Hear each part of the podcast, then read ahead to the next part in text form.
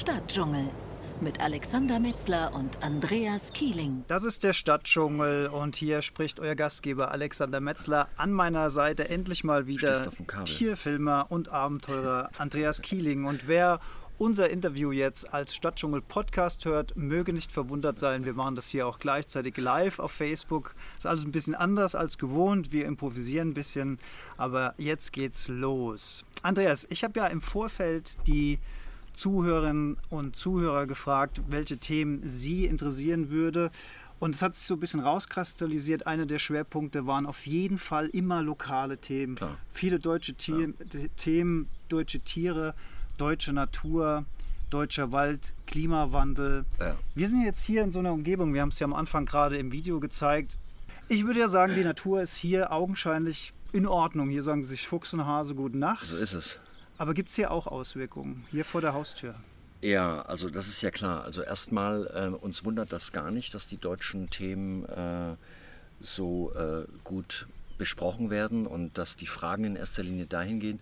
Ihr wisst ja, ich arbeite in erster Linie für Terra X, das ist Sonntagabend 19.30 Uhr im ZDF.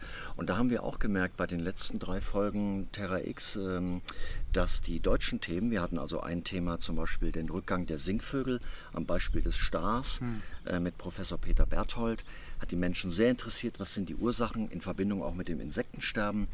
Peter Berthold hat so eine Vision, jedes, äh, jede, jeder kleine Ort braucht ein Biotop also ein Feuchtbiotop, damit mehr Biodiversität entsteht. Ganz tolles Thema. Das zweite Thema waren die Luchse, also die wieder die Rückkehr eines großen Beutegreifers in Deutschland.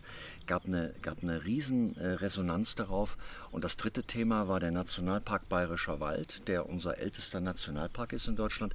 Der ist noch von Bernhard Jimmeck gegründet worden 1970, hat nächstes Jahr 50-jähriges Bestehen. Und die Leute waren, haben auch diese Themen, also man sieht das, wenn ihr jetzt fragt, woher wisst ihr das, beim ZDF wird das natürlich auch gemessen. Also beim, beim Fernsehen gibt es Marktanteile und Einschaltquoten und da kann man sehen, wo die größten Resonanzen sind. Man kann heute sogar sehen, wie viele junge Leute zuschauen. Und interessanterweise, und das finde ich ganz toll, und das deckt sich ja auch mit unserer kleinen Waldschule und mit meiner Facebook-Seite und Terra X Facebook, die, die am stärksten frequentierten Themen sind eben die einheimischen Themen. Mhm. Und das, was ihr hier hinter uns seht, vielleicht kann Lea noch mal so kurz schwenken der Schein trügt ein bisschen. Also wenn ihr euch das hier anguckt oder wenn du dir das hier anschaust, das ist natürlich eine Kulturlandschaft. Also diese Landschaft, die ist ja nicht, das ist keine Wildnis.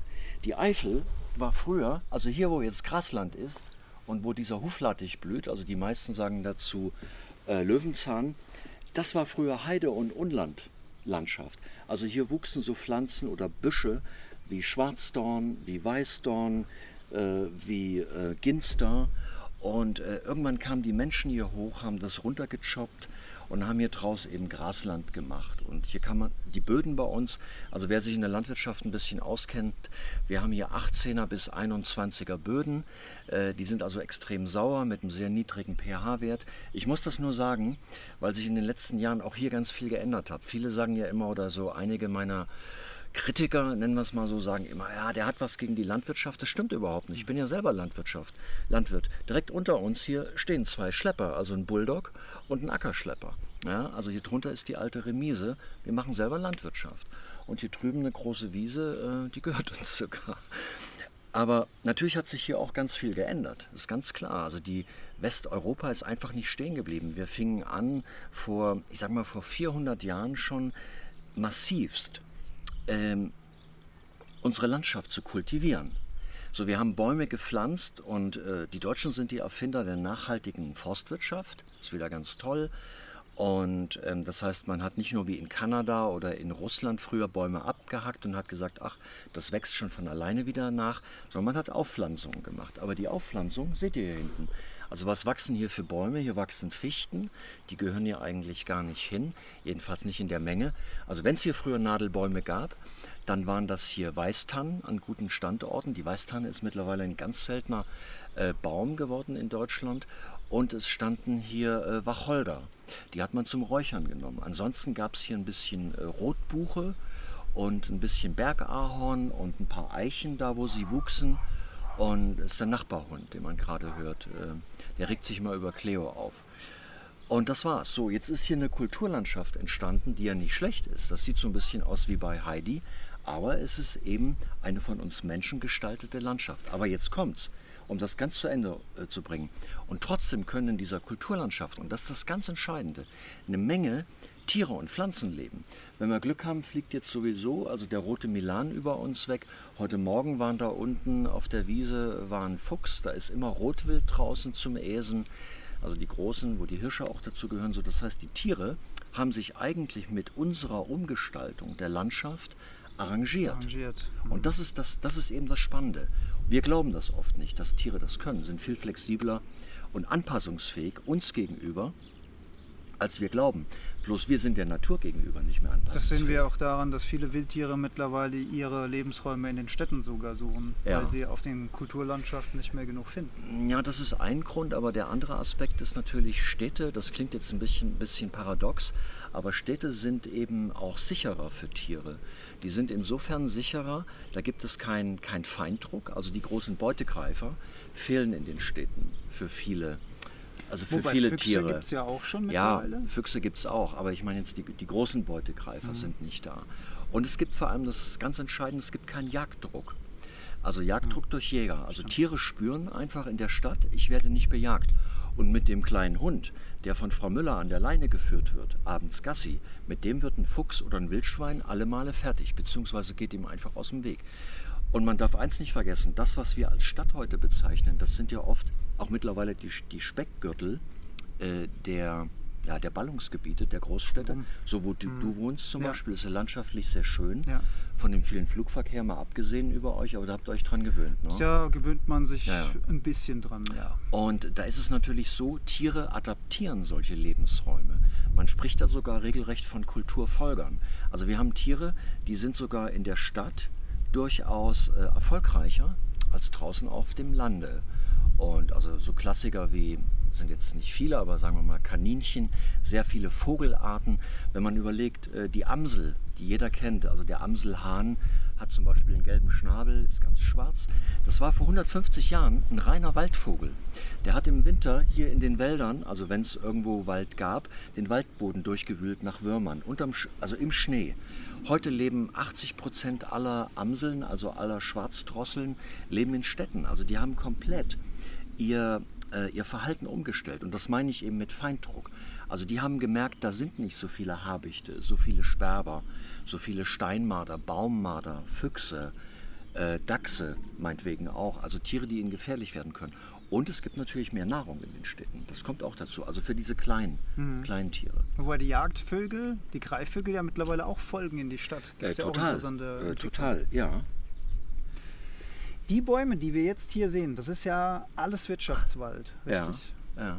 Und Fichten werden deswegen angepflanzt, glaube ich, weil sie besonders schnell wachsen um viel Holzertrag zu geben? Ja, also das muss man ja auch verstehen können. Also ich meine, äh, heute es gibt ja auch Kollegen, einer wohnt gar nicht weit von hier, der sagt immer, das ist alles Mist mit der Forstwirtschaft und das läuft alles falsch auf den Forstämtern und die machen nur Bullshit. Man muss das historisch sehen.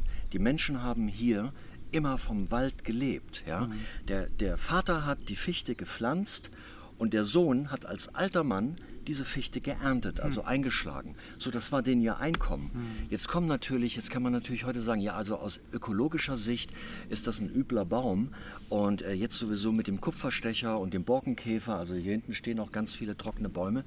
Aber äh, wir leben ja in so einer Historie. Also wir, wir verdammen auf einmal Dinge, die kulturell lange gewachsen sind.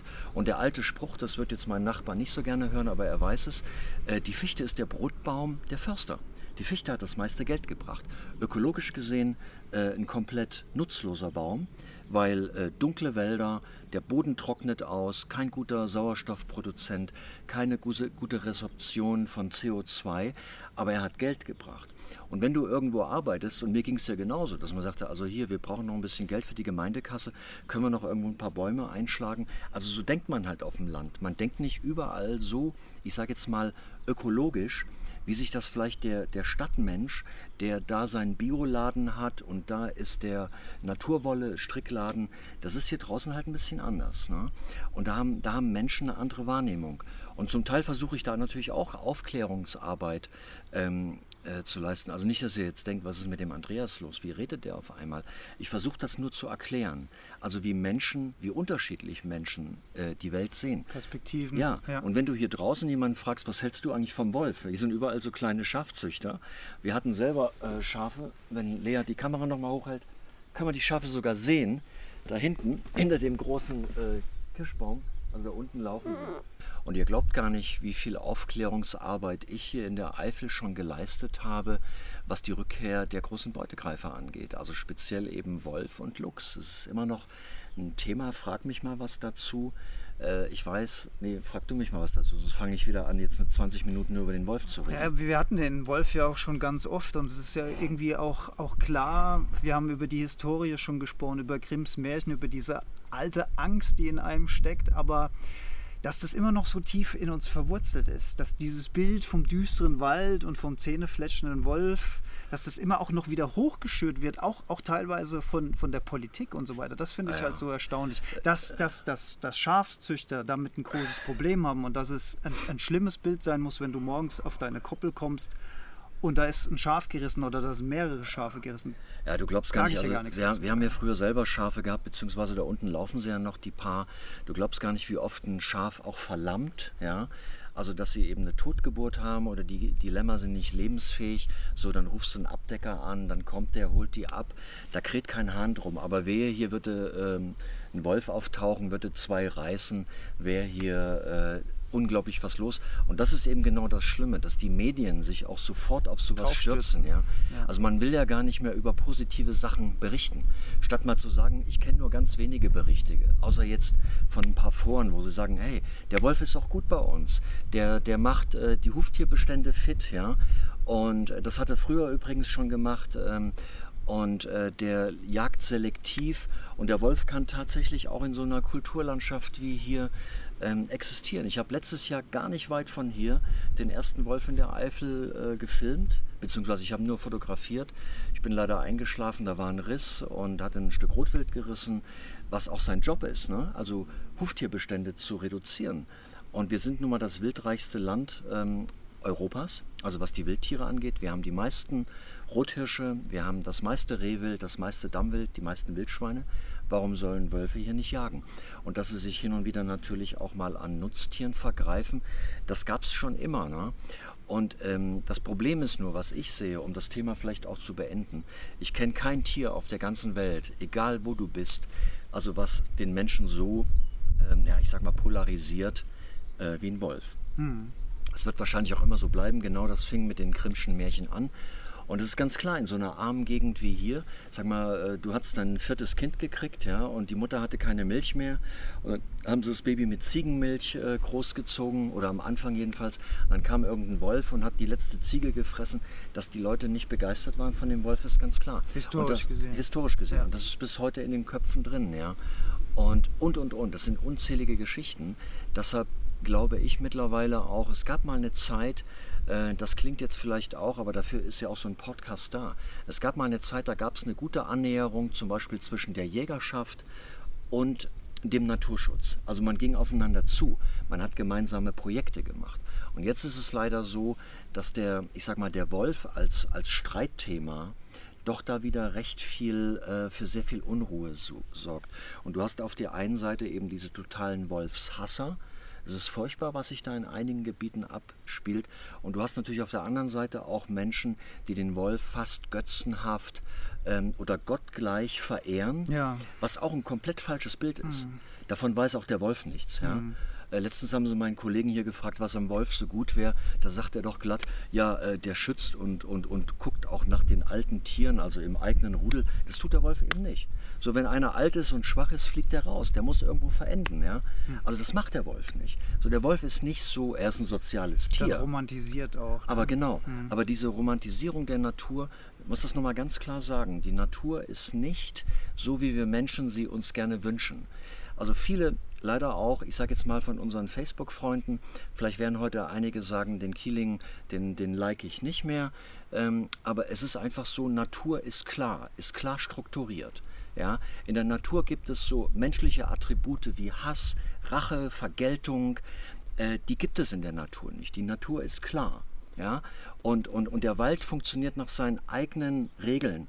Und das sind auch keine Computerspiele. Und das kann man natürlich vermenschlichen, um das besser zu erklären.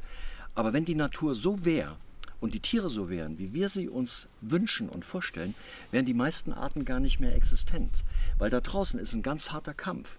Da muss sich gepaart werden, da muss geboren werden, ähm, da, da, gibt es Jäger-Beute-Interaktion. Da muss gefressen werden. Da muss gefressen werden, da werden Nischen besetzt. Ne? Und wenn man natürlich sagt, hier ist alles so toll, es ist nicht toll. Und jetzt kommt's. Der größte Störfaktor, ja, und da schließe ich mich übrigens auch nicht aus, das sind wir.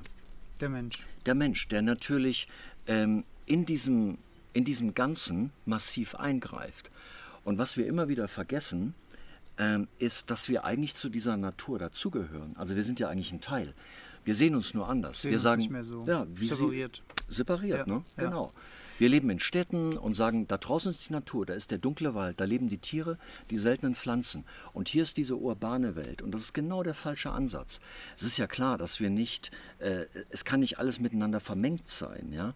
Aber wir haben uns da einfach ganz bewusst rauskatapultiert und haben gesagt, wir, wir schaffen uns unsere Schutzgebiete und unsere Heidi-Welt aber äh, wir gehören nicht mehr dazu und das ist genau das Falsche. Den Rest ja. beuten wir quasi aus. Aber da habe ja. ich jetzt mal eine Frage. Das ist ja eine Entwicklung von vielen, vielen Jahrzehnten. Jahrhunderten. Oder, oder Jahrhunderten, ja. aber so die richtige industrielle Landwirtschaft oder die Kulturmachung von allem, was, was, was so noch übrig geblieben ist, das war ja wirklich massivst in den letzten Jahrzehnten auch. Ja, klar. Und ich habe ich hab mir mal zur Vorbereitung unseres Interviews heute unseren Stadtdschungel Chemie in der Landwirtschaft angehört. Das war, glaube ich, vor vier Jahren. Und da hast du schon genau das Gleiche gesagt, was du jetzt sagst. Also ich sehe im Moment wenig Entwicklung und habe aber das Gefühl, dass immer weniger Zeit ist, um das Steuer noch so ein bisschen rumzureißen. Ja. Jetzt frage ich mich, wir haben uns jahrzehntelang auf so einer wirtschaftliche Spitze zubewegt. Mhm. Bis zum Punkt, wo jetzt viele aufwachen und sagen, okay, so geht es nicht weiter. Mhm. Gibt es denn irgendwie eine Strategie, einen Punkt auch zurückzurudern. Ich weiß, dass viele Landwirte jetzt mittlerweile schon freiwillig Blühwiesen ansehen, weil von der Politik zu wenig kommt. Ja, weiß, freiwillig weiß ich nicht, also die kriegen es halt subventioniert. Ne? Also das ist ich kenne kenn, kenn einige äh, ja, guter, jung, guter Junglandwirte, ja, die sagen, wir machen das auf, auf, freiwilliger Basis. Bei uns in der Gegend gibt es da Projekte auch ich weiß, gut, vielleicht sind auch Subventionen hinter und ich weiß es gar nicht. Aber meine Frage zielt dahin hinaus. Wir haben es ja immer größer und größer. Subvention, je, je größer die Fläche, desto mhm. größer die Subvention. Ein Irrsinn in meiner ja. Wahrnehmung. Ich bin ja auch pro Landwirte. Ich will das ja gar nicht ja. schlecht reden. Aber gibt es eine Möglichkeit, das Ganze auch wieder zurückzurollen, kleiner zu machen, mehr Landwirte mit kleinerer Fläche, dass wieder jeder mehr Ertrag hätte? Oder ist das so ein bisschen Utopia in meinem Kopf und würde gar nicht funktionieren. Was, was ja, das, ist, das ist natürlich einerseits ist das eine sehr romantische, eine, eine, sehr romantische Vorstellung, die du hast, der, der, der industriellen Landwirtschaft, nennen wir sie mal so. Ja. Der geht es nicht gut. Ja? So, die, die sind am Limit. Äh, die kämpfen mit, äh, mit landwirtschaftlichen Unternehmen aus der Ukraine, aus Bulgarien, aus Rumänien, äh, die, die nicht so viele Auflagen haben, die anders besteuert sind, die mega gute Erträge haben. Mhm. Ähm, Transport kostet nicht mehr viel, außer vielleicht Milch, aber Getreide, alle Produkte, ich meine, guck dir das an in unseren, in unseren Discountern, wo der, wo der ganze Kram herkommt. Ja. So, das ist das eine. Das heißt, ähm, also Landwirte, große, große Landwirte, nicht hier in der Eifel, aber in den Niederungen da unten so, die verdienen immer noch gut Geld, ne? weil die haben große Flächen, die haben mittlerweile die dritte Flurbereinigung. Hier gab es eine. Deshalb sieht die Landschaft hier hinter uns auch noch ganz gut aus. Hier gibt es überall noch Hecken und Knicks. Glaubt mir, hier, hier gab, oder glaubt mir, hier gab es einige Landwirte, die hätten auch gerne eine zweite und dritte Flurbereinigung gehabt. Dass man sozusagen von hier vom Hof bis ganz dahinter durchfahren kann und dann erst wieder wenden muss und seinen Flug wieder einsetzt oder seinen Grupper oder die Ecke oder was auch immer. Ne? Das ist glücklicherweise nicht äh, hier möglich. Also die Gebirge, sagen wir mal, äh, sind so ein noch eine gewisse Barriere gegen die komplett industrielle Landwirtschaft. Aber letztendlich muss man ganz klar sagen, äh, es ist einfach unser Verhalten, unser Konsumverhalten. Wir werfen, glaube ich, im Jahr 120 äh, Millionen Tonnen Lebensmittel weg. So, das heißt, ein Drittel unserer landwirtschaftlichen Produkte wird einfach weggeschmissen. Die werden nicht mal, die werden nicht mal an Schweine verfüttert, weil sie es nicht verfüttern dürfen. Ja? Also das, das hat man ja früher noch gemacht, dass man sagt, alles was irgendwie über war. Ich weiß hier der alte Hof, wo wir hier wohnen, die Oma hier, die hat die Teller nie mit Spülmittel ausgespült, die hat die nur mit klarem Wasser abgespült und dieses dieses Spülwasser bekamen die Schweine, die da unten in dem Stall wohnten, zu saufen. da mussten die von wachsen. Also man hat irgendwie alles verwendet und kein Mensch wäre auf die Idee gekommen, irgendein Lebensmittel wegzuschmeißen. Wenn da ein Verfallsdatum, ja, also was war ein Verfallsdatum früher? Das Wort gab es gar nicht. Ne? Man konnte es nicht mehr essen, irgendwie wenn es vermoddert war oder so. Selbst da hatten wir es noch raus. So, das heißt, wir haben, wir haben unser Verhalten da komplett äh, verändert. Also bleiben wir dabei und, und äh, alles muss frisch sein. Alles muss super verpackt sein. Wir blenden ja auch komplett aus, dass das mal ein lebendes Wesen war, was eine Seele hat, was Gefühle hatte. Wenn jetzt vom Fleisch sprechen. Vom Fleisch, ne? mhm. ne? was Angst hatte. So, also wir schmeißen ein Drittel unserer landwirtschaftlichen Produkte weg. Das meiste sind natürlich äh, Backwaren und, und Obst und Gemüse, aber es ist sehr viel. Wenn die Kartoffeln äh, nicht in bestimmte Größe reinpassen, werden die ausrangiert und werden entweder weg, da kannst du keine Chips von machen oder wie heißt das? Ähm, Pommes und so weiter. Also das heißt, unser Verhalten hat sich dermaßen katastrophal entwickelt in jeder Hinsicht. Ähm, ich versuche mich oder wir versuchen uns da ein bisschen von rauszunehmen, dass einfach der Landwirt wiederum gezwungen ist, noch mehr auf Masse und nicht auf Qualität zu produzieren und noch brachialer vorzugehen. Und wenn du es global siehst ne, und sagst, wir sind irgendwann bald 10 Milliarden Menschen, da stellt sich natürlich die Frage, du kannst 10 Milliarden Menschen nicht biologisch dynamisch oder biologisch ernähren. Das heißt, da müssen wahrscheinlich neue, äh, neue äh, Hybridsorten her an Getreide. Da müssen die Felder noch größer werden. Es werden wahrscheinlich es wird noch mehr Chemie eingesetzt. Es wird noch mehr Verlierer geben im Tierreich. Es wird nur ganz wenige geben, die sich da halten können. Und das ist das Fatale auf unserer Erde. Man könnte daraus schließen, dass man sagt, eigentlich leben wir zu, ja, zu üppig in jeder Hinsicht. Ne? Äh, übrigens, ich schließe mich da auch mit ein. Ne? Und das ist, das ist dieser große Widerspruch. Wir haben da schon mal drüber gesprochen. Wir haben, also Deutschland hat den Index äh, also was regenerative Energien angeht, ich glaube von 3,2, 3,3. Das heißt, wir haben im März schon die nachwachsenden Ressourcen für dieses Jahr, also sprich Sauerstoff, Wasser und Holz, haben wir aufgebraucht. Also wenn alle auf der Welt so leben würden wie wir, würde die Erde in kürzester Zeit kollabieren. Und, und wir hätten keine nachwachsenden Ressourcen. Also das ist die Realität. Jetzt werden Leute sagen, naja, aber Moment mal, in Indien, die sind über eine Milliarde Menschen. Indien hat den, hat den Index 0,9. Also wir leben... Die sparen sogar noch Erde. Ja. Die, würden natürlich gerne genauso leben wie wir. Mhm. Das, das ist einfach, das liegt in der Natur der Menschen. Aber, ja. aber ich weiß gar nicht, ob alle wirklich so leben wollen wie wir, weil die sehen ja auch, wo es hinführt. Also es ist ja jetzt auch nicht so, dass, dass das das materiell, wirtschaftlich tolle Wachstum in, im Westen so der Weisheitsletzter Schluss ist, da, da kommen wir ja selbst langsam dahinter, dass wir vielleicht irgendwo auch einen Peak erreicht haben und jetzt auch hier ein Umdenken äh, einsetzen muss. Ich, nehmen, nehmen wir mal konkret Fleischkonsum. Das ist ja eine, eine, eine Geschichte, die wahnsinnig viel Ressourcen verbraucht. Du hast gerade gesagt, ja. 10 Milliarden Leute ja. kann man nicht biologisch ernähren. Wenn aber alle Leute mehr Gemüse, mehr Getreide essen. Ja, würden, wollen sie aber nicht. Wollen sie nicht. Aber das wäre doch ein Weg. Ich meine, ja. das eine ist wollen, das andere ist müssen, wenn uns dann irgendwann das Wasser bis zum Hals steht. Tut's so ja schon. Tut's ja schon, aber wir nehmen es nicht wahr. Nicht wahr. So, äh, da, da, da, ist, da sind große Konferenzen auf der Welt, da werden Dinge beschlossen. Ähm, da, äh, da, da sagt die EU, wir müssen und, und trotzdem bleiben wir dabei, wird Glyphosat, obwohl es nachgewiesen ist, dass es krebserregend ist, dass Menschen daran sterben. Es gibt Prozesse in den USA, wo erstmals Leute dagegen geklagt haben und haben gewonnen. Ja? ja. Und ähm, da ist es, äh, ist es ja zum Teil vom Markt genommen. In Frankreich darf es nicht mehr genommen werden äh, oder eingesetzt werden. Und unsere Regierung sagt, weil sie natürlich unter dem, unter dem Daumen und unter dem Scheffel von Monsanto also sprich Bayer steht, sagt sie natürlich, wir müssen das weitermachen, ja. Also die Industrie äh, diktiert es uns vor. Ich meine dasselbe, nimm VW, ja.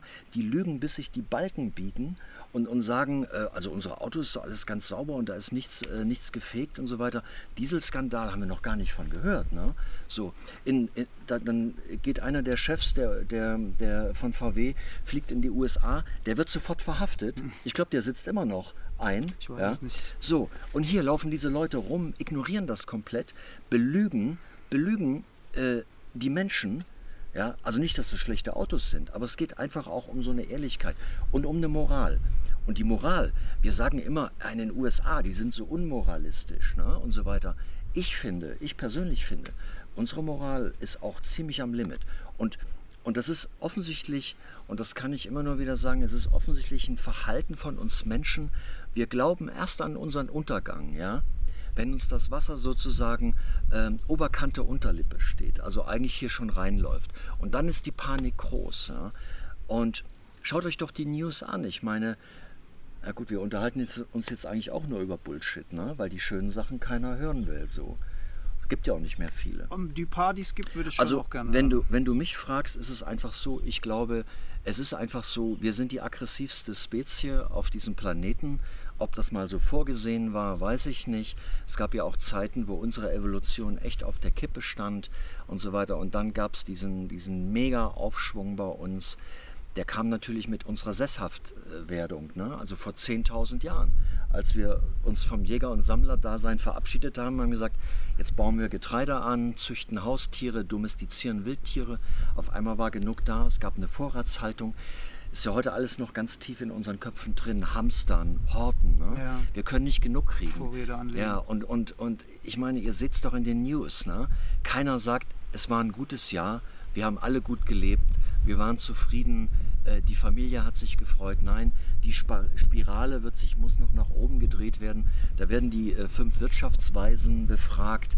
Was? Nur 1,5 Prozent Wirtschaftswachstum? Oh Gott, wo soll das hinführen? Ja?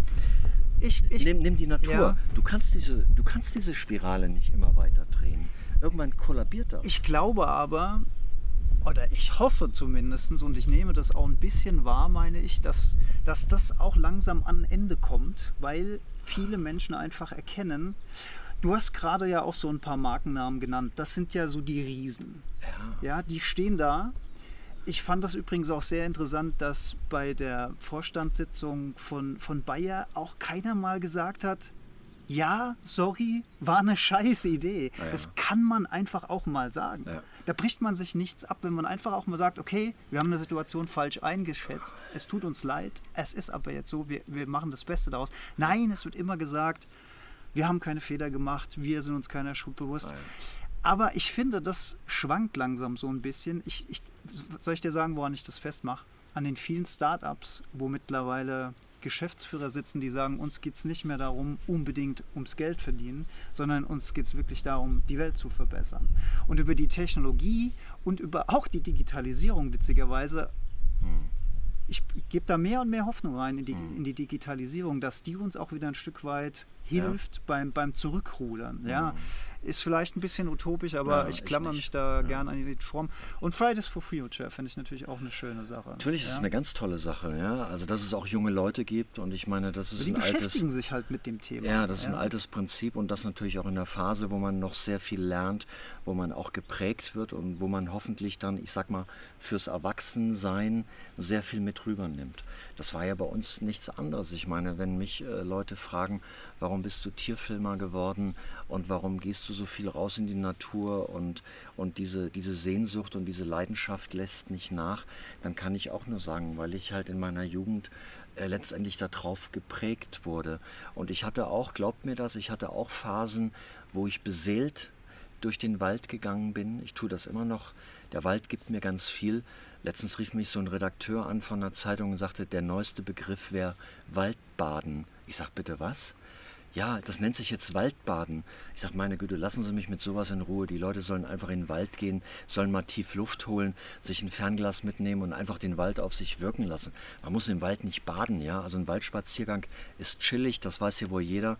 Man sollte viel mehr über den Wald wissen, als da irgendwie äh, zu na wie soll ich sagen, zu emotional, also natürlich ist ein Wald emotional und Tiere auch, aber du weißt, was ich meine. Ich weiß genau, was du meinst. Ich will ja. auch gerne mein Veto einlegen, weil, oh, ja. Jetzt bin ich auch gespannt. Also, Waldbaden kommt aus Japan, Shin Rinyoku genannt. Ah, toll. Und da gibt es mittlerweile ganze Waldtherapiezentren, wo die gestressten Großstädter wieder an den Wald herangeführt werden.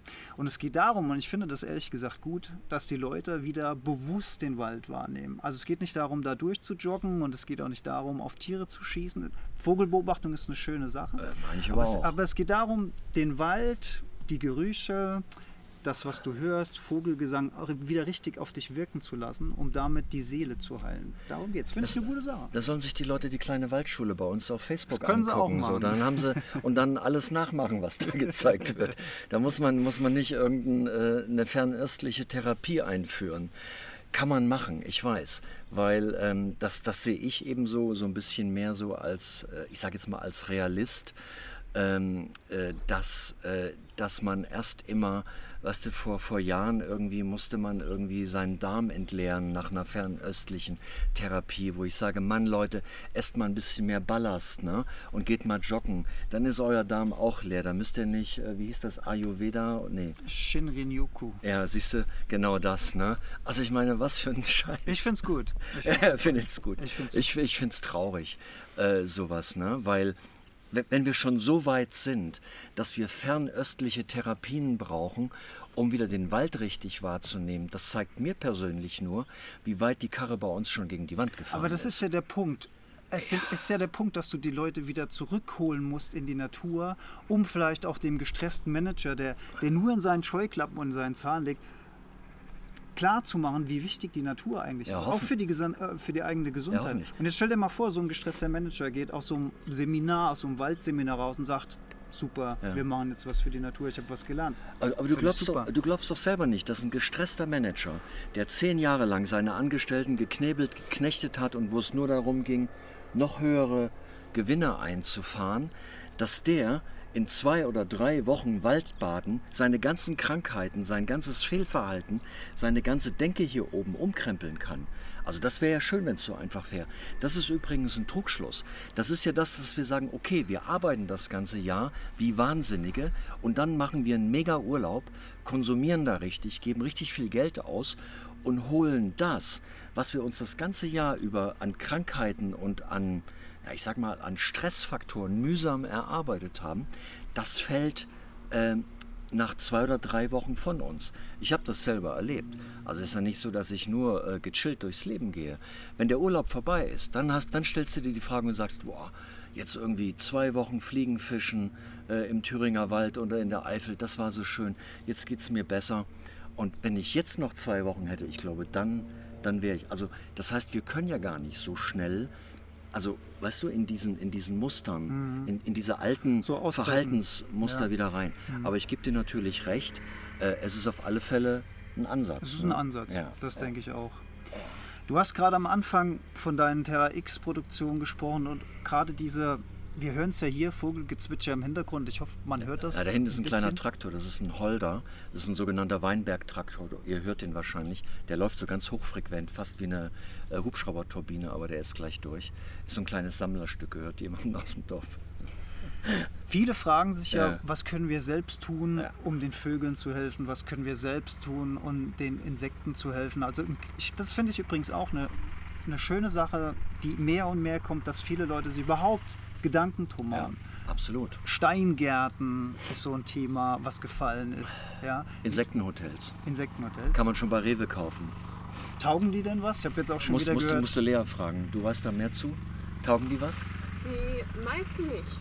Die meisten nicht, damals. Ich, ich habe gehört, dass diese, diese fertig zu kaufenden sind teilweise viel zu scharfkantig und die genau. Insekten können sich die Flügel dran verletzen und so weiter. Teilweise äh, Bereiche drin. Warte mal, komm doch, komm doch mal hier rüber. Also das, äh, weil am besten zwischen uns. Und, und dann kannst du in mein Bereiche, Mikro reinsprechen. Die, ähm, gar nichts bringen, so wie diese Schmetterlings, äh, Einschlupflöcher oder die Tannenzapfen, Holzspäne, da ist eigentlich keinem mitgeholfen. Also wir, wir machen nämlich gerade so einen kleinen Test, also Insektenhotel-Test. Äh, wollen wir in der Waldschule irgendwann noch mal zeigen. Wir probieren das gerade aus. Also gekaufte ist der Holder jetzt. Jetzt hört ihn aber jeder, ne? Ich glaube, jetzt hört ihn wirklich jeder. Jetzt hört ihn jeder, ja. 850 Kubik äh, dreht fast 2000 Umdrehungen. Für einen Trecker ist das eine Menge. Aber zurück zu den Hotels. Äh, da wird natürlich, da reiten alle auf der Welle mit. Das ist wie Waldbaden aus Japan. Ne? Sagst du, der nächste äh, macht irgendwie Waldbaden am Amazonas. Sagst du mal das Waldbaden in Ruhe, das ist eine gute ja, Sache. Ja, okay, gut. Aber jedenfalls Ja. äh, können die Leute dich überhaupt sehen. Äh, Ja, muss ein bisschen, schon. ja. Also die Insektenhotels, da wird natürlich, klar, also was hast du für so ein Häuschen? Waren 80 Euro weg, ne? Für drei. Ah, für drei Häuschen. Drei Insektenhotelhäuschen, 80 Euro. Da hat, eine, da, hat, da hat die alte Oma hier lange für stricken müssen, Socken. Aber es ist natürlich ein Ansatz. Ne? Und das, ich glaube, das Entscheidende ist, wenn man auch sowas kauft, bei wem auch immer, man macht sich Gedanken und man macht sich auch Gedanken, wie pflanze ich meinen Garten. Und äh, wir haben zum Beispiel so einen mähwütigen Nachbarn hier drüben. Sobald das Gras so ein bisschen gewachsen ist, muss der da drüber mit seiner Maschine. Ist natürlich nichts für die Bienen. Ne? Muss Oder für, ordentlich aussehen. muss ordentlich Ganz aussehen, auch in der wichtig. Eifel, ja. Ganz wichtig. Und wenn, wenn wir davon ab sind, glaube ich, ne? also das, das Entscheidende ist nicht, dass das Insektenhotel von Rewe vielleicht nicht funktioniert und viel zu teuer ist. Das Entscheidende ist, dass die Menschen sich damit auseinandersetzen, so wie wir Ja. es auch machen. Ne? Ja, denke ich auch. Aber wie kann ich denn jetzt Insekten auf meinem eigenen Balkon oder in meinem eigenen kleinen Gärtchen eine Hilfe geben? Selbst bauen? Lea Das kommt, äh, das äh, kommt drauf an, wen man fördern möchte. Also Wildbienen, die brauchen ja eben diese glatten Röhren, die verschiedene Durchmesser haben müssen. Da gibt es auch viele, wo dann äh, viel zu große Durchmesser angeboten werden. Da bauen die gar nichts rein. Oder Florfliegen, die brauchen aber, ähm, ja, die werden von der Farbe angezogen und, und bestimmten Anordnungen. Also das muss man sich so ein bisschen einlesen. Es gibt Wildbienen, die gehen nur von oben in eine Röhre, welche, die gehen nur waagerecht in eine Röhre. Also Du, du hast da mir muss auch man erzählt, sich- wenn die Hölzer falsch angebohrt sind. Ne? Also genau, genau, dass äh, das, das- Holz sich dann spaltet, ähm, wenn man in so eine Baumscheibe reinbohrt. Also das ist so ein bisschen ein komplexeres Thema. Aber jetzt ja das Problem, dass irgendjemand will auf die Schnelle was Gutes tun für die Insekten und will sich jetzt Schnelle nicht ein Jahr nicht. lang Nein, nein, biologisch da. Ja. Gibt es irgendwie Zertifikate oder so, wo man sagt, oder gewisse Läden, wo man sagt, okay, die haben das gute Zeug, da kostet das Insektenhotel 10 Euro mehr, aber dafür bringt es auch was? Ähm, oh, jetzt weiß ich nicht mehr, wie die Seite heißt, aber äh, Naturschutzcenter, da Vielleicht- habe ich die bestellt. Äh, ja, Und die waren jetzt, gut, ne? Ja, die waren super. Es, wir haben ja Die so, sind wir, direkt eingezogen, Ja, wir als haben- wir es äh, aufgehangen Ja, haben. es- es- Ausgepackt, sie- war ja. Ey, es ist unfassbar. Unglaublich. Es war ein kalter Tag, es war windig, so wie heute hier in der Ja. Eifel. Wir haben die ausgepackt und sagten, na mal gucken, das wird ja jetzt eine Zeit dauern. Hängen die an, die, an so eine Wand. Das hing noch nicht ganz, angeschraubt, kamen schon die ersten Ja, Interessenten, die sind reingeflogen. Schön. Das War war super, Das ist Aber ja wie in München in der Innenstadt. ja, Wenn es, du da eine so kann, man, kann man so vergleichen. Aber nee, um darauf, äh, äh, also wir dürfen uns, wir dürfen uns halt nicht dem, dem Trugschluss hingeben, dass wir jetzt glauben, ähm, ach, das ist ja alles halb so wild. Wir, wir bestellen uns irgendwo im Internet. Äh, ich meine, der Energieaufwand, ne? Du bestellst im, Interme im Internet, dann kommt der UPS-Onkel hier raus, äh, bringt äh, die Insektenhotels. Ich meine, das kostet alles Energie. Und dann fliegen da irgendwie äh, 20 Wildbienen rein. Das ist ein Anfang. Ich glaube, das Entscheidende ist, dass es hier Klick Ja. gemacht hat und dass man sagt, dass man sich darüber Gedanken macht und sagt, äh, hier guck dir den verranzten, äh, die Terrasse hier an, hier sollte mal, sollten ordentliche Sachen mal wachsen, tun sie nicht, ist so Bienenweide und so weiter drauf. Und das sind alles so Anfänge, aber ähm, wir dürfen nicht erwarten, und das ist ganz wichtig, wir dürfen nicht erwarten, das, was wir äh, mühselig sozusagen in 60, 70 Jahren komplett vor die Wand gefahren haben, seit es eben Mineraldünger und eben Pestizide gibt. Äh, bis vor dem Zweiten Weltkrieg war ja sozusagen alles Bio. Da gab es keinen Kunstdünger und es gab so gut wie keine Spritzmittel. Da hat man rumexperimentiert mit, je giftiger, je besser. Ne? Da ging es darum, wie kann man Malaria ähm, äh, bekämpfen in tropischen Gebieten. Also das heißt, wir müssen alles killen und die Anopheles, Anopheles-Mücke abtöten auf der ganzen Welt. Malaria ist immer noch eine der häufigsten Krankheiten. Früher war es die Tuberkulose. So, und dann hatten und auf einmal DDT. Ne? Ja. So, DDT hat alles gekillt. In den 60er Jahren war alles platt. Und wer jetzt glaubt, dass man das natürlich äh, schnell irgendwie äh, wieder ins Lot bringen kann, der irrt sich. Es ist erstaunlich manchmal, wie schnell die Natur, wenn ihr hier genau hinhört, ähm, hier, Le- Lea hat mich eigentlich drauf auf, sagte, hast du eigentlich mal gesehen, wie viele Feldlärchen hier wieder zwitschern? Und wir haben es darauf zurückgeführt, also im Vergleich zu letztem Jahr waren gar keine hier, weil letztes Jahr war es hier so trocken, die haben nicht, ge gemäht, die Landwirte. Das heißt, die haben die Gelege von mhm. den Feldlärchen nicht ausgemäht hier und sind ständig mit dem Traktor drüber gefahren. Und die haben sich relativ schnell wieder berappelt. Mhm. Also man staunt manchmal, wie schnell sich die Natur wieder regeneriert. Aber das kann kein Freifahrtsschein für uns sein, dass man sagt, ist ja alles halb so wild. Ne? Aber das ist ja das, was mir persönlich Mut macht.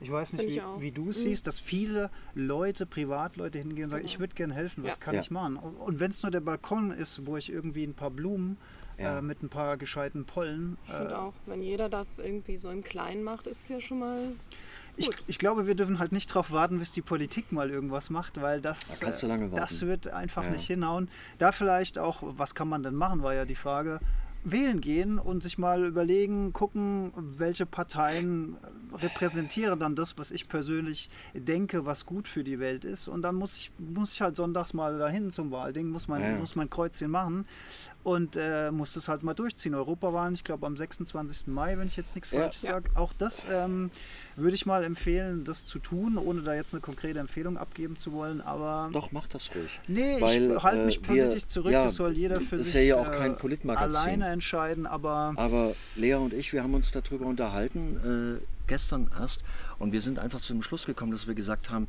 also man muss einfach vernünftig und äh, bewusst wählen und auch wirklich wählen gehen. Weil die jungen Menschen, so die gefrustet sind von der Politik, da sagen viele, kiss my ass. Ich gehe nicht wählen. Ich, ich ver, das, ich ver, das bringt ja äh, eh alles nichts. Na eben. Ja. Ich äh, verpasse den jetzt einen Denkzettel. Ja. Weißt du, was der Denkzettel ist? Die, Kon die Konservativen, genau. die gehen wählen. Ja. Ne? Die ganz, ähm, na du weißt schon, ganz rechts und ganz schwarz und so weiter äh, wo wir immer die Plakate übersprühen müssen und so weiter, ne? die gehen und das nimmt sozusagen, das vermittelt auch ein falsches Bild, mhm. weil die, die jungen, ähm, ich sag mal, ähm, ja, demokratisch und vor allem auch ökologisch eingestellten, die sagen vielleicht, lass mich damit in Ruhe, ich gehe nicht. Und das ist genau das Falsche. Also ihr helft auf jeden Fall dann den Parteien, die ihr eigentlich genau. nicht wählen wolltet. Das ist mal das wichtige Takeaway an der Stelle. Wir haben, wir haben noch zehn Minuten. Ah, schön, schön. Du hast noch Fragen. Lass uns mal nochmal über die, über die Landwirtschaft sprechen, folgend von dem Punkt, was können wir alle tun. Bringt es denn jetzt was, wenn wir mehr Bio kaufen? Bringt es was, wenn wir beim Direktvermarkter, beim Landwirt kaufen? Aus meiner, aus meiner Sicht, aus meinem Empfinden, ja, das bringt was. Die Handelsketten sind ja jetzt auch schon dabei, eigene Qualitätssiegel für Fleisch zu etablieren, weil es die Politik nicht ja. hinkriegt. Beispiel aus der Politik. Frau Glöckner möchte gerade wieder die äh, Kontrollen in fleischproduzierenden Städten runterfahren. Also dass weniger kontrolliert wird, wo ich mich halt auch frage, hä? Also von daher selbst in die Hand nehmen. Also bringt es was, wenn ich, wenn ich die, die, mit Direktvermarkter zum Beispiel die Landwirte unterstütze? Ich versuche ja auch immer, ja, die Landwirtschaft kriegt immer ein schlechteres Image und, und wird immer mehr in so eine Ecke rein, reingedrängt und man braucht ja so eine Gesamtlösung. Ich glaube, jetzt kriegen wir langsam ein bisschen Wind hier auf, auf die Mikros. Ja, wird auch frisch. Ja, es, ist es sind, sind 12 Grad hier. Echt? ist nicht mehr. Aber äh, natürlich bringt das was. Und äh, ich kann es nur noch mal sagen, weniger essen, die gute alte FDH-Diät, ja. Weniger essen tut dem Körper gut, bewusster essen, auch mal auf Fleisch zu verzichten, so wie das vielleicht früher auch, wir haben uns schon ein paar Mal drüber unterhalten, wie das auch früher eben in ländlichen Gebieten auch war, in den Städten ja auch, wo man sagt, da gab es vielleicht einmal oder zweimal in der Woche, wenn überhaupt, ähm, ähm, tierisches Eiweiß. Äh, das muss auch nicht sehr hochwertig gewesen sein, und das ist eigentlich der richtige Weg und sich in der Tat, also weniger essen, ausgesuchter und auch bewusster essen. Nicht diesen ganzen Billigscheiß in sich reinstopfen in großen Mengen, sondern auch mal ein bisschen länger kauen. Dann wirst du auch schneller wieder satt, ja. Und nicht so viel wegwerfen. Das ist wirklich meins. Also es kann doch nicht sein, dass wir 120 Millionen die Zahl habe ich mir nicht ausgedacht, 120 Millionen Tonnen Lebensmittel jedes Jahr wegwerfen. Das kann doch nicht sein. Die müssen erzeugt werden. Dafür muss es Fläche geben. Dafür muss Energie ähm, bereitstehen. Also Traktoren, ähm, Brennstoff für die Traktoren, natürlich Düngemittel, Spritzmittel, das kommt ja alles hinzu. Und dann wird das weggeschmissen. Ach, sorry, das will mir nicht in den Kopf. Und es ist eigentlich auch ein, ein Faustschlag ins Gesicht für, für Länder, die, die sich, also, also an uns nehmen sich ja auch viel ein Beispiel. Ich komme ja nun viel in der Welt rum. An uns in Deutschland? An uns Deutschen. Noch, und, ja. und, wir werden ja auch bewundert von anderen Ländern für, Noch, unsere, ja. für unsere sozialen Absicherung, für unsere, Medi für unsere medizinischen Errungenschaften, für unseren wirtschaftlichen Wohlstand, in dem wir leben. Und dahinter fragt natürlich keiner, äh, für welchen Preis. Also das heißt, wir könnten eigentlich auch ein Beispiel dafür sein, ähm, dass, man sich, dass man sich reduzieren kann. Ja? Und ähm, in anderen Ländern geht das ja im Ansatz auch. Also nimm Skandinavien, äh, auch auf Island zum Beispiel, wo Menschen einfach, glaube ich, eine andere Grundhaltung haben. Und ähm, uns ist das leider so ein bisschen abhanden gekommen. Wir leben, das, was ich ganz vorhin sagte, also diese Attribute Hass, Neid, Missgunst, ja. Wir leben auch in so einer sehr ausgeprägten Gesellschaft diesbezüglich. Ne? Und da baut eins auf das andere auf.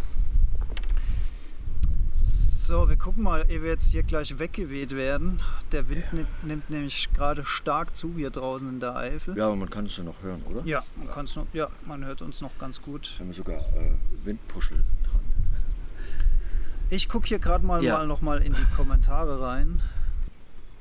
Wahl hat nichts mit Artenschutz zu tun, sagt hier einer. Würde ich, Ha, da wunderst du dich aber sehr. Das ich hat eine Menge damit wollen. zu tun. Ja.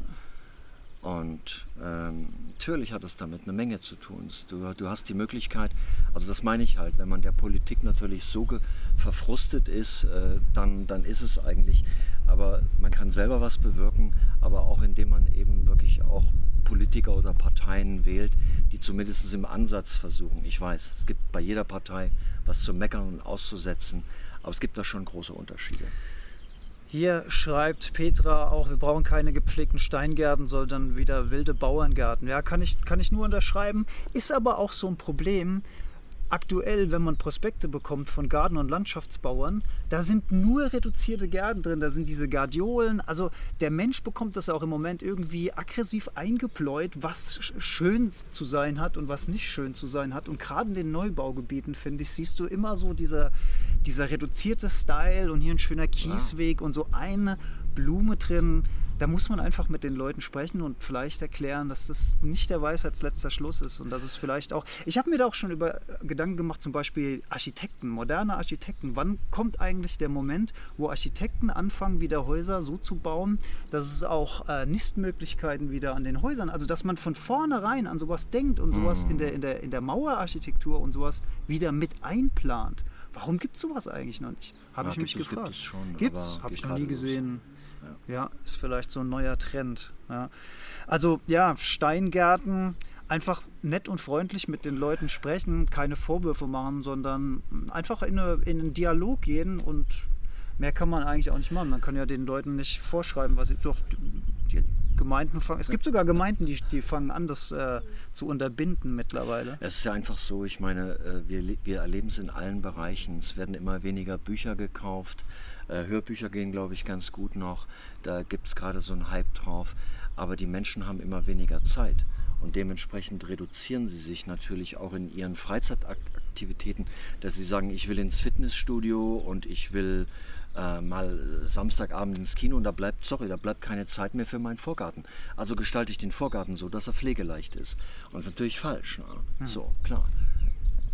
Dennis schreibt, Waldbaden ist doch der absolute Blödsinn. Also der ist Äh, deiner gut, Meinung. Dennis, ja. Ich sage, ich finde es eine gute Sache.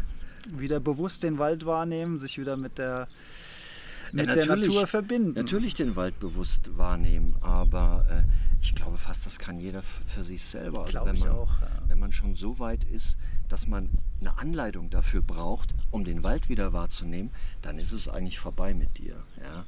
Dann, dann. Gut. Ja, klar, hier haben wir jetzt ganz viele Kommentare, die sagen, der, der Mensch zerstört alles. Das, das wissen wir natürlich, aber wir versuchen ja auch irgendwie Lösungen zu finden und, und wieder ein bisschen anzuregen und ich hoffe, das haben wir auch geschafft. Was macht denn dieses, vielleicht ganz am Schluss, weil du auch damit eingestiegen bist, das äh, Projekt von, von Thomas Berthold, äh, von Thomas Berthold, sag ich Peter Fußballspieler Peter Berthold, also Findet er da Unterstützung, diese Vernetzung von diesen Ja. Biotopen, das auch wieder Austausch zwischen den Biotopen? Weil das fand ich auch eine ganz tolle Idee. Ja, es ist, ist, äh, ist, eine, ist, eine, ist eine tolle Idee. äh, wir versuchen das auch so ein bisschen in die Eifel zu tragen. Und äh, wirst nicht glauben, wir haben, wir haben gerade so einen Weiher, äh, den sind wir am Umgestalten und der kriegt auch den Namen Professor Dr. Peter Berthold Weiher. Ach, schön. Ist der erste hier in der Eifel, ja, ja. Also seine Biotopverbund-Idee, äh, die, die zumindest bei uns hat sie gefruchtet, ist eine tolle Idee. Ähm, er sammelt auch Gelder dafür. Äh, ich selber habe nun keine Stiftung. Vielleicht werden wir uns irgendwann mal einer Stiftung anschließen. Peter Berthold ist ja auch äh, mit Head von der Heinz-Sielmann-Stiftung, äh, die sehr gut läuft. Die geben da auch viel Geld in diese Projekte rein. Und seine Idee hat gerade im südlichen Deutschland also extrem viel Erfolg.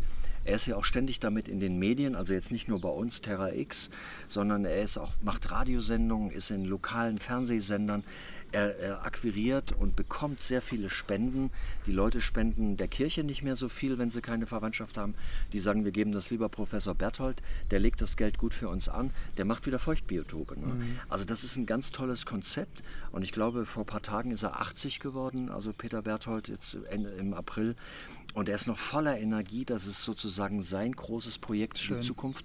Und das ist, das kostet natürlich auch viel Energie. Auch äh, Renaturierung, machen wir uns nichts vor. Also Re Renaturierung von, von so einer Landschaft kostet richtig viel Geld. Als erstes müssen nämlich erstmal die Drainagenrohre aus der Wiese raus, äh, damit das Wasser nicht mehr so schnell abläuft mhm. und in die Bäche und bei uns letztendlich im Rhein für Hochwasser sorgt. Also da ist ja auch, und das meine ich halt, das ist das wie mit einem gestressten Manager. Ja. Einer, der sich 20, 30 Jahre lang äh, zugrunde gerichtet hat und nur noch zuckt und, und schon den dritten Tinnitus hat und den zweiten Herzinfarkt, den kriegst du durch ein Waldbaden nicht mehr, nicht mehr aufgerichtet, ja.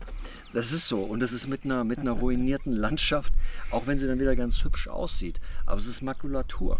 Da musst du ein bisschen mehr dran. Du hast aber ne? auch gesagt, dass die Natur sich erstaunlich schnell ja, wiederholen kann, wenn ja. wir sie denn lassen. Ja, und dann lass lass uns doch, lass uns doch an, diese, an diese Grashalme klammern. Ich ne? bin ja nicht dagegen. Ich bin ja nicht dagegen. Ich meine nur, ähm, wir müssen uns davor hüten, das meine ich damit, dass wir jetzt glauben, dass wir in, in kürzester Zeit ähm, äh, Dinge, also umdrehen können. Umdrehen. Ja. Guck mal, der Naturschutzgedanke, der ist ja noch sehr jung.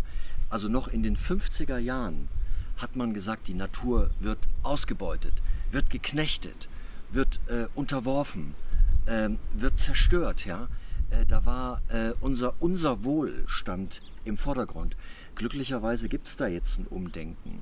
Ähm, langsam, aber es kommt. Es kommt, das ist wichtig. Aber das, was man so brachial über so einen langen Zeitraum mit der Natur gemacht hat, damit meine ich eben auch mit den Tieren und Pflanzen, das lässt sich eben in, in einem kurzen Zeitraum äh, nicht, wieder, nicht wieder reparieren und heilen. Das sehen wir bei den, bei den Insekten. Also es ist ja eigentlich auch ein Witz, diese berühmte Krefelder Studie, die müsst ihr euch mal durchlesen. Das haben Hobby-Entomologen ja herausgefunden. Und die haben natürlich auch gesagt, wir können das nicht. Wir können das nicht, auch wenn wir das jetzt wollen, in kurzer Zeit, in kurzer Zeit wieder reparieren. Die seltenen Arten sind sowieso weg, aber es gibt immer auch noch robuste Insektenarten, so wie es auch bei den Säugetieren robuste gibt, also Generalisten. Und es gibt natürlich Spezialisten. Mhm. Die Spezialisten werden es schwer haben, weil für die sehr viel zerstört ist. Aber die robusten Generalisten, die kommen erstaunlich schnell eben wieder. Ne? Ja. Also mit dem Schlusswort, das ja auch ein bisschen Hoffnung gibt, hoffe ich. Und Gibt es. Auch klar. den Funken wieder nach außen getragen. Das freut mich ja immer am Ende, wenn wir den Turn schaffen hin zum, zu einer positiven Zukunft, weil das ist ja das, woran wir alle denken und was wir alle hoffen, dass wir dieser, diesen Turn hinbekommen als, als Menschheit, als ja, Planet Erde Gemeinschaft, wenn ich es mal so blumig ausdrücken darf. Das finde ich immer ganz schön. Vielen, vielen lieben Dank fürs Zuhören und das war heute ein bisschen experimentell von uns alles, das wissen wir und wir werden das alles schön analysieren und mal gucken, ob wir das mal wieder machen und was wir dann verbessern können. Vielen Dank, dass ihr dabei wart, live auf Facebook oder dass ihr uns hört als Podcast und wir freuen uns schon auf den nächsten Stadtdschungel mit euch. Bis bald. Tschö Andreas. Tschö Alex. Stadtdschungel